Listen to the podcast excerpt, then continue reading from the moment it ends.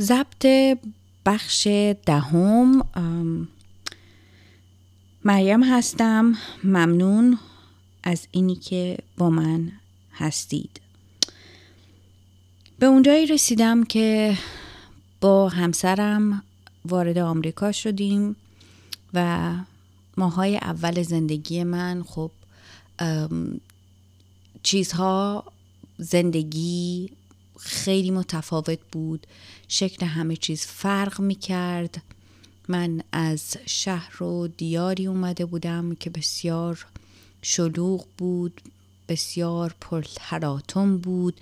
زبان همه رو میشناختم مغازه ها همه برای من آشنا بود.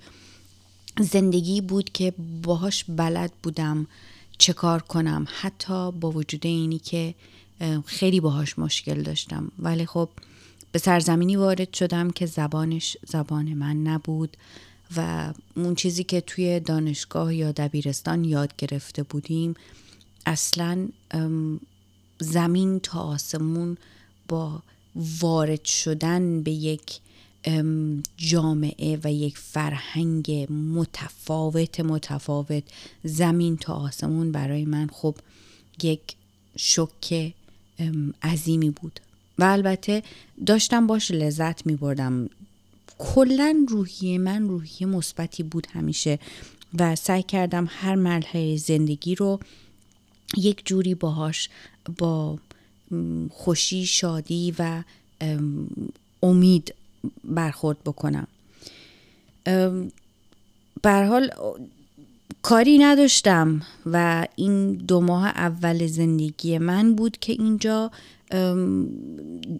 درگیر کارای این بودم که نمی‌دونم پاسپورت و green card و Social Security و چیزهایی که وسایل اولیه برای زندگی در اینجا بود داشتم. اونا رو انجام می‌دادم که خب همشم با کمک همسرم بود و من از اینجا به اونجا می برد و حتی اسم من رو در کالج نوشت که برای کلاسایی که در واقع زبان دوم بود. شروع کردم اونجا در کالج. و خب اگر خاطرتون باشه قسمت قبلی گفتم که روزی بود که مادر شوهرم اومد و گفتش که رادیو ایرانی ظاهرا باز شده. AM و من این رادیو رو وقتی که روشن کردم و موزیک پخش می‌کرد تمام وجودم شد امید و تماس گرفتم با این رادیو تازه بنیاد گذاشته شده.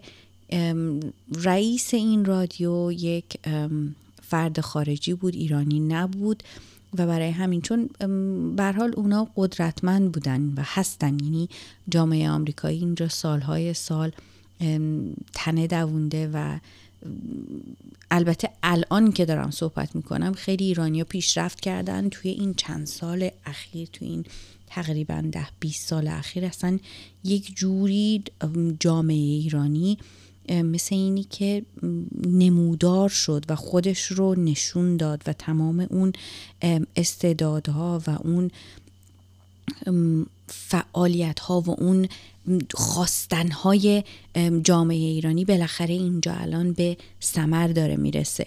ولی اون موقع تقریبا در سال 1999 انقدر میدیوم یا میدیای ایرانی رادیو و تلویزیون رو نمی‌دونم اینا خیلی قوی نبود.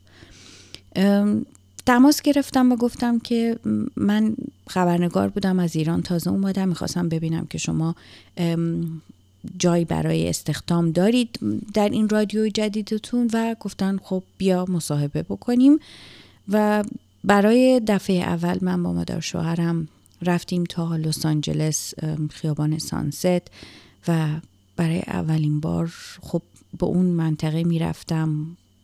هیاهو و شکل شلوغ قسمت هالیوود خیلی خیلی عجیب بود. چون همیشه فکر می‌کردم شهر هالیوود یه جایی هستش که در و دروازه داره. درش باز میشه وارد میشی. هر کسی بخواد واردش نمی‌تونه بشه. خیلی جریانات داره. بعد وقتی که توی خیابونا اینجوری داشتیم رانندگی می‌کردیم اتفاقا از یه جای اشتباهی هم رفت. خب اون موقع که جی پی اس نبود. می‌گفتن از این جاده برو به اون جاده از این خیابون برو به اون خیابون. و خب خیلی طول کشید تا رسیدیم به رادیو و طبقه یادم نیست چندم بود. یه ساختمان خیلی بلند بود توی سانست. رفتیم و آقای رئیس جدید یعنی اولین رئیس رادیو 670 ام آقای شهبازی که خب ایشون منو مصاحبه کرد و به هم زنگ زدن و من ظاهرا نفر چهارم استخدامی اون رادیو بودم آقای ثابتیمانی. که امیدوارم عمر و روحش واقعا چه عمر پربرکتی داشت و روحش امیدوارم که در آرامش باشه. مرد بسیار ارزنده و متین ایشون بودند. مجده حبیبی مثل من اونم برای اولین بارش بود که در رادیوی ایرانی یا یک میدیوم ایرانی یک رسانه ایرانی استخدام می شد تناز فتحی بود و آقای مهداد حقیقی. و خب چند نفر بودن. یک پسر بسیار جوان دارم اسم میگم اشتباه. البته طوری نیست نه چیزاییه که خب مشخصه و خب همه می‌دونن. برای استودیو هم یه آقای پسر جوان بسیار برازنده ای بود. البته دو طور استخدام کرده بودن.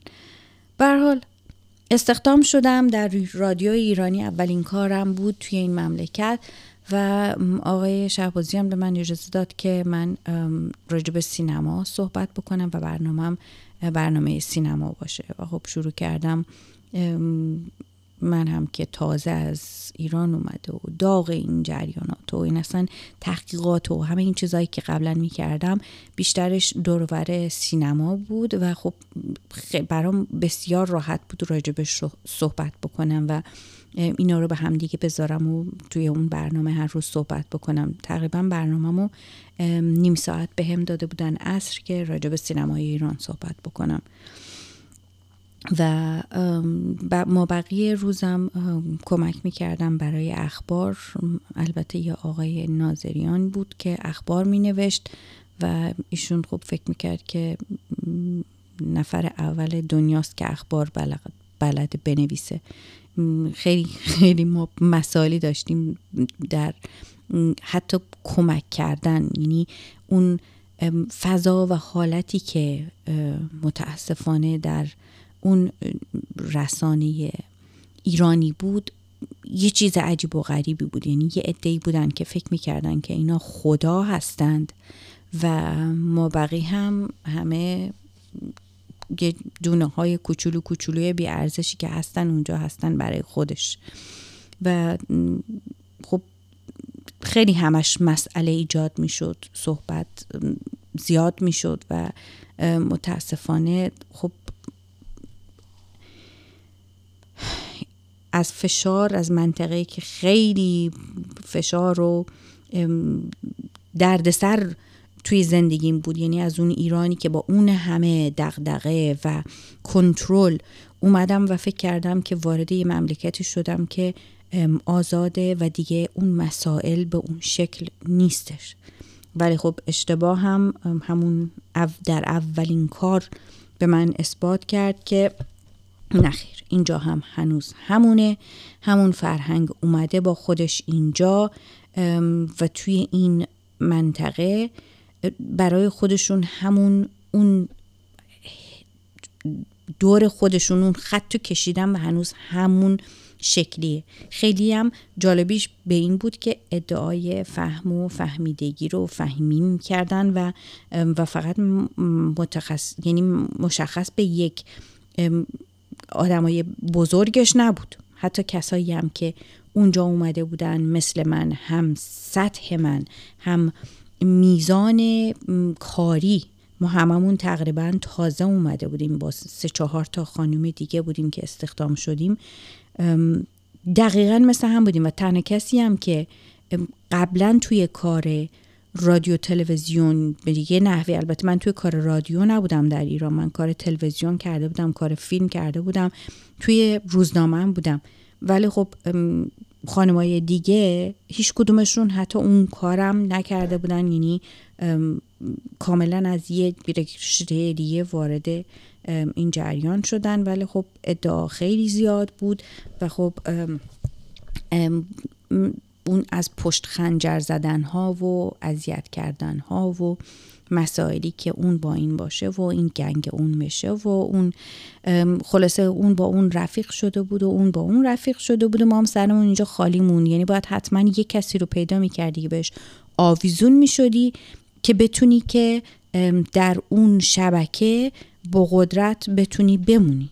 و من آدمی نبودم که این کارو بکنم. من اگه می‌خواستم این کارو بکنم خب توی ایران می‌کردم. من زیر بار این چیزا نمی‌رفتم. خب درگیری هی پیش آمد مسائل پیش آمد و از اون طرفم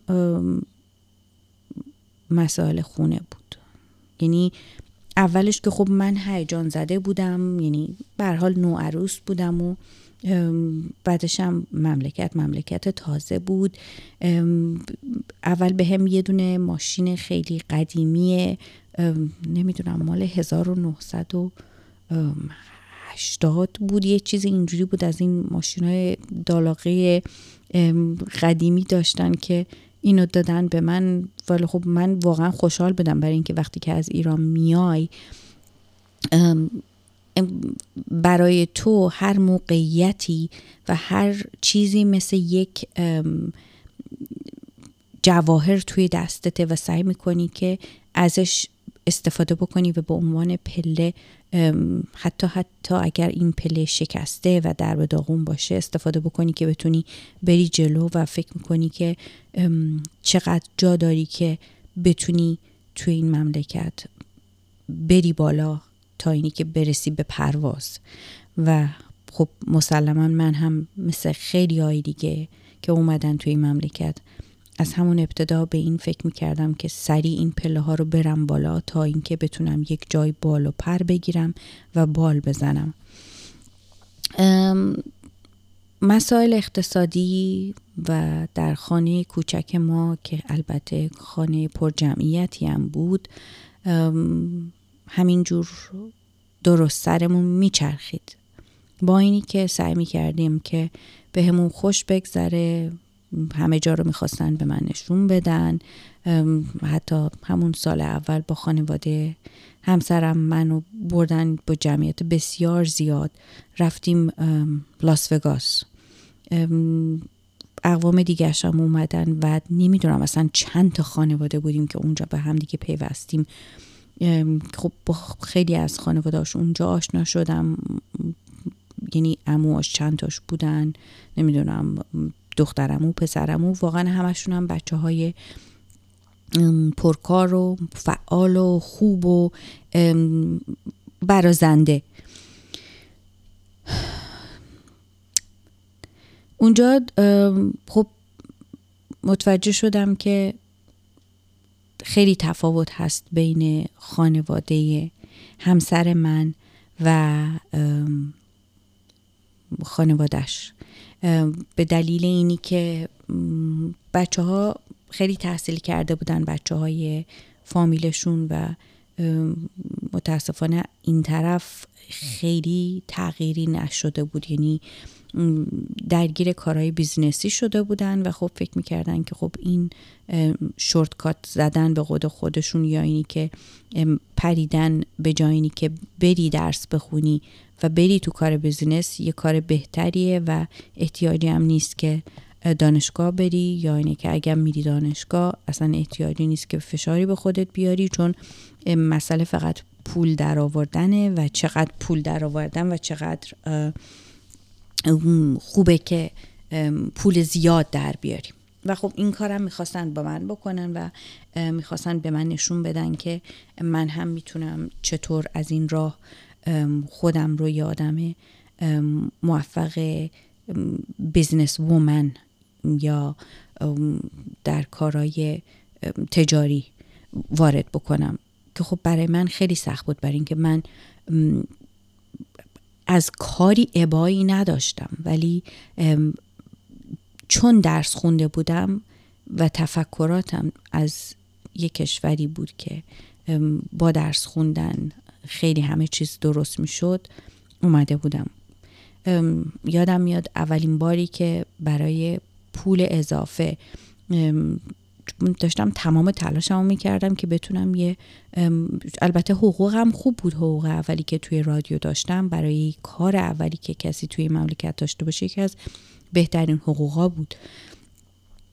ولی به همسرم می‌گفتم باید کار اضافی بکنیم چون اون حال کافی نبود. یعنی کار اون که قرار بود و تو ذهن من بود و به من گفته بودن کار ریل استیت نمی کرد یه کارهای دیگه می کرد که اصلا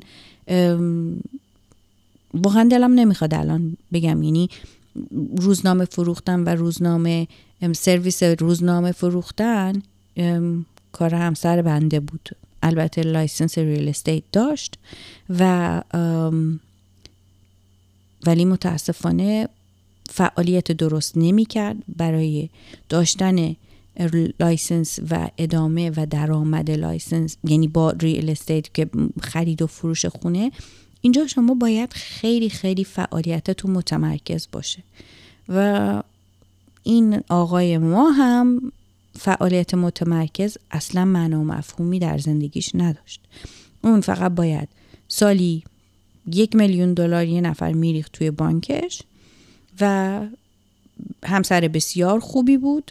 آدم بسیار خوش اخلاقی بود وقتی که پول بود خوش میگذروند ولی خب برای پول خیلی دوست نداشت زحمت بکشه چون بهش اینجور عادت داده بودن. یعنی مادر پدر بچه رو گذاشته بودن توی سرشون و این تمام زحمت ها رو مخصوصا واقعا چه مرد نازنینی بود همسر مادر شوهرم یعنی فوت شدن الان ایشون واقعا روحش در آرامش باشه. اونم مرد بسیار مظلوم و سالم و پاکی بود. خیلی پاک بود. واقعا این مرد توی زندگیش زحمت کشیده بود. یعنی از اون روزی که اومده بود توی این آمریکا با تمام وجودش برای خانوادش فعالیت کرده بود. و من می‌دونم که یادم اون سال آخری که من یعنی همون سال اولی بود که من اومدم متاسفانه سال آخری بود که ایشون یه مغازه داشتن و دیگه بعد از اون ظاهرا مغازشون رو بستن. این ساعت دیر موقع شب میومد خونه خسته کوفته بعدش هم تازه باز وای میساد.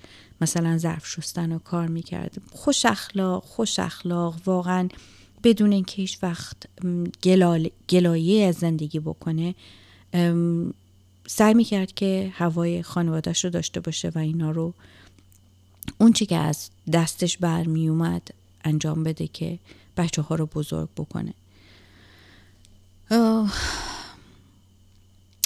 عجب. اتفاقا چند روز پیش رفته بودم سر خاک ایشون و روی سنگش عکس خندانی از صورتش گذاشتن. مثل اینی که آدم هر دفعه که میره با آدم نگاه می‌کنه. خاطره های خوب از آدم های خوب واقعا قابل ارزشه.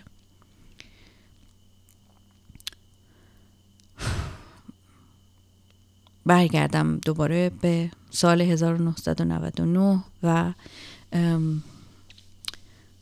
داشتم اینو می‌گفتم که تلاش می‌کردم غیر از کار رادیو کار دیگه هم بکنم که بتونم پول اضافی در بیاریم که بتونیم یک کاری و یک فعالیتی بکنیم. گفتم که من همیشه عاشق گل فروشی و گل فروختن گل بودم چون قبل از اینم که بیام یکی دیگه از کارهایی که اضافه بر کار روزنامه نگاری می کردم با یکی از همسایه های بسیار عزیزم و کسی که براش توی زندگیم خیلی ارزش قائلم و دوستش دارم و یکی از بهترین کسایی بوده که توی زندگی زندگیش با من یه جوری کراس کرد. با هم خیلی اون زمانی که چند سالی که ما با هم دیگه همسایه بودیم واقعا بهترین سالای عمر من بود. یعنی من و همسایم دو تا بچه فوقلاده دوست داشتنی دو تا پسر گل داشتن و همسرشون هم که واقعا چه مرد بزرگی بود و خانوادش یعنی اینا اینا تمام قسمت های خوب زندگیم بود توی ایران. یعنی ما با همدیگه علامت مرس داشتیم. مثلا سه تا سه تا می‌زدیم یعنی که بریم الان روی پشت بوم. می‌رفتیم روی پشت بوم و یک ساعتی میشستیم ماها نگاه می‌کردیم با همدیگه می‌گفتیم میخندیدیم. میومدیم پایین یکی نمی‌دونم دو تا یک دو یادم نیست اینا رو یادم رفته ولی اون موقع علامت گذاشته بودیم که می‌زنیم به دیوار مثلا دو تا یکی می‌زنیم یا با فاصله می‌زنیم الان بیا بریم راه بریم یا اینی که مثلا کارت دارم دم در بیا. من با این خانم بسیار نازنین دوست عزیزم که الان کانادا هستند ما با همدیگه اومدیم و business شمع‌سازی راه انداختیم. شوخی شوخی شوخی. این business شمع‌سازی ما شد واسه خودش یه business ی. ما به گل فروشی ها می رفتیم و این شمع ها رو می فروختیم مثل دسته گل درستشون می کردیم یعنی اون کاری که شروع کردیم واقعا هیچکس اون کار رو نکرده بود تا حالا. یعنی این چیز بود که ما برای خودمون تو یعنی قشنگ ما درست کردیم اون سیستمو. و خودمون اینو درست کردیم. گل مثل گل روز درست می‌کردیم گل شیپوری درست می‌کردیم و توی به سیم می‌زدیم و مثل گل داخل وسط دسته های گل میزدیمش و این باعث شد که خیلی این گل فروشی های اصفهان چند تا گل فروشی رفتیم و واقعا دوست داشتن. برای بهمون سفارش می‌دادم و ماهیانه ما برای اینو تولید می‌کردیم توی خونه و میبردیم بهشون می‌دادیم. خلاصه یه درآمد خیلی خوب با مزه داشتیم در می آوردیم از این جریان که خب اونا رفتن و مهاجرت کردن به کانادا و من موندم و ما بقیه جریانات که دیگه بعد از اون چون مثل همه چیزهای دیگه چندین نفر اومدن کار ما رو کاپی کردن و اتفاقا یکیشون هم یکی از دوستای خودمون بود و که میشناختمشون. ولی خب متاسفانه در اول فکر می‌کردم فقط این اتفاقات تو ایران میفته اینجا هم البته همینجوره. کپیکاری و تقلید متاسفانه یکی از اتفاقایی بود که همیشه در ایران من باهاش درگیر بودم. یعنی چند نفر اومدن این گل ها رو عین مال ما درست کردن و شروع کردن که business ما رو از دست ما گرفتن. که من دیگه ادامه ندادم بعد از اینکه دوستمون اومد کانادا. برگردم دوباره به آمریکا با اینی که بگم چرا اینو گفتم. چون اون تجربه رو داشتم یعنی همیشه فکرم فکر business ی بود ولی در این حالم دلم می‌خواست که تحصیلاتم و یادگیری برام بخش خیلی مهمی توی زندگی بود. به همسرم گفتم که من این کار رو چون کردم چون دیده بود چند تا sample شم توی نمونش رو داشتم که خونمون هنوز بودش. گفتش که اوکی خب پس اگر که اینجوریه بذار ببینیم می‌تونیم ما مثلا شروع بکنیم یه چیزایی مثل دسته گل درست بکنیم و شما ببریم ببینیم می‌تونی بفروشی یا نه. ولی خب اینجا گل فروشی در توی این مملکت اونجوری نیست. یعنی گل در ایران خیلی ارزش داره و خیلی گل فروشی یه جایه که همیشه توی هر خیابونی که میری یکی دو تا گل فروش همیشه بود. حالا من نمی‌دونم الان با وضعیت مادی مردم هنوز همون شرایط هستش یا نه. ولی گل قسمت اعظمی از فرهنگ ماست. اینجا متاسفانه اونقدر گل معنا مفهوم نداره که شما هر روز میری خونه گل بخری یا نمی‌دونم برای دوستت برای فامیلت به هر بهانه گل بخری. اینجا گل و روز مادر رو نمی‌دونم برای عید پاک و نمی‌دونم واسه کریسمس یه گل به خصوصی اینا رو میارن. و خیلی و خب عروسی مثلا گل استفاده می‌کنن که خب خیلی محدوده. در حالت منظورم این مونه که گل فروشی اونجوری نیست که شما بری دم گل فروشی بگی آقا من این چیزا رو دارم می‌خوام بفروشم. یکی دو جا رفتم ولی خب خیلی رو ندیدم و چون مشتری ندارن که هر روز بیاد توی مغازه و دست گل بخره. در نتیجه اون اصلا معنا و مفهومی نداشت. یه روز همسرم اومد خونه گفتش که ببین من اینا گلای روز گرفته بود یه کلمه. گفت اینا رو بیان دسته دسته بکنیم می‌بریم بیرون میفروشیمشون. یعنی چی؟ آخه چجوری بریم بیرون بفروشیم؟ گفت تو کاریت نباشه اینا رو دسته دسته بکنین. دورش هم کاغذ بپیچیم میریم بیرون اینا رو میفروشیم. سوار شدیم و منو بردم رستوران. گفتش که برو توی رستوران یکی دو تا از اینا رو ببر. مردم که نشستن دم توی میز بهشون اینا آفر کن که ازت بخرن. ای خدا خب مگه میشه این کار رو کرد؟ رفتم توی رستوران که همونجا که منو پیاده کرد این که من وارد اینجا شدم و زبانم هم خیلی خوب نبود. یه خانواده نشسته بودن خیلی زیاد بودن سر میز. یه کلمه خانوم بوده با یه آقایی بود نمی‌دونم چی اصلا نمی‌دونم جریان چی بود. آقای گفتش که یکی دونه گل روز بده به خانوما. به هر کدومشون یکی گل روز بده. من اصلا داشتم از خجالت داشتم آب می شدم همونجوری با خودم داشتم فکر کردم اگه مامان من بفهمه من یه همچی کاری کردم دارم میرم توی رستوران گل بفروشم. یعنی اون شاید این جریان ده دقیقه یا 15 دقیقه بیشتر طول نکشید. من یکی یکی گل روز به این خانم دادم. اون آقام یادم نیست که مثلا نمی‌دونم چه پولی به من داد. مثلا اون پولی یادم نیست چقدر به من اینو داد. اومدم پولو انداختم روی صندلی روی زانوش و گفتم تو منو نیوردی اینجا که با من این کارو بکنی. من گفتم می‌خوام کار بکنم ولی نه اینجوری. شخصیت منو داری له می‌کنی به خاطر اینی که تو خودت درست نمی‌تونی کار بکنی؟ و این اولین درگیری مالی ما با هم دیگه بود. و بقیه گلارم یادم نیست اصلا آوردیم خونه چی کار کردیم. یعنی اینقدر من حالم بد شده بود. و هر دفعه که الان یه فرهنگ یه کسایی هستن که اینجا توی این مملکت. خب حال بدون تحصیل و اینا اومدن و هر کاری می‌کنن و خیلی هم ارزشمند کارشون. نه اینی که من بگم من هیچ کسی رو نمیارم پایین. ولی من چون آدم تحصیل کرده بودم و خیلی کارهای دیگه می‌تونستم بکنم. اینجور نبود که دستم خیلی بسته باشه و نگران باشم که بخوام پول در بیارم.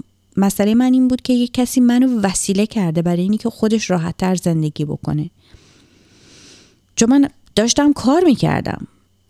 دیگه بیشتر از اون قرار نبود که از من من که بانک نبودم برای کسی که بخوام. این این این فکرها توی ذهن من بود که منو داشت عذابم می‌داد.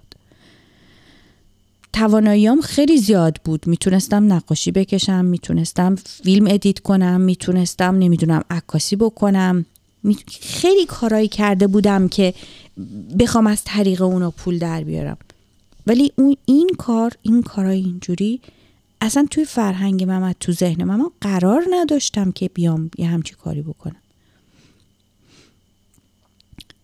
این اولین جریان ما بود و البته و درگیری هامون داشت کم کم شکل می گرفت در عین حال اینی که یک ساعت با هم خوب و خوش بودیم می گفتیم می خندیدیم اما یک ساعت بعد یهو همه چیز میریخت به هم. برای اینی که تا اینی که برخلاف میرش صحبت می کردم حالش بد می شد عصبانی می شد از تمام هیکلش عرق میریخت بیرون چشماش گشاد می شد ولی وقتی با هم دیگه خوب بودیم خیلی خوب بودیم. منم که خوب یاد گرفته بودم که زن وفادار آرام و سر به زیر باشم. به خاطر اینکه قرار بود که یه زن خوب باشم چون از ایران اومده بودم چون چون توی اون فرهنگ بزرگ شده بودم و زن خوب با کسی مخصوصا همسرش درگیر نمیشه. و خب سالهای سالم همه فکر می‌کردن که ما چقدر با هم دیگه خوب هستیم و چقدر درون خانه ما درون زیبا و عاشقانه ایه چون ظاهر زندگی ما نشون می‌داد که ما چقدر همش دارم با هم دیگه میگیم میخندیم خوشحالیم. البته میگم بازم بازم اینو تکرار می‌کنم. لحظاتی که با همدیگه خوب بودیم واقعا به همون خوش میگذشت. و من امیدم این بود که در تمام طول زندگی و این سالهای بعد از اونم که بتونم این لحظات و زمانش رو بیشتر بکنم. بتونم یک جوری اون رو تغییرش بدم تعلیمش بدم که همیشه همون آدم خوبه باشه. چون وقتی خوب بود فوقالعاده خوب بود. وقتی خوش بودیم واقعا به همون خوش میگذشت. سی دقیقه شد. برای برنامه یازدهم هم, هم لطفا با من باشید.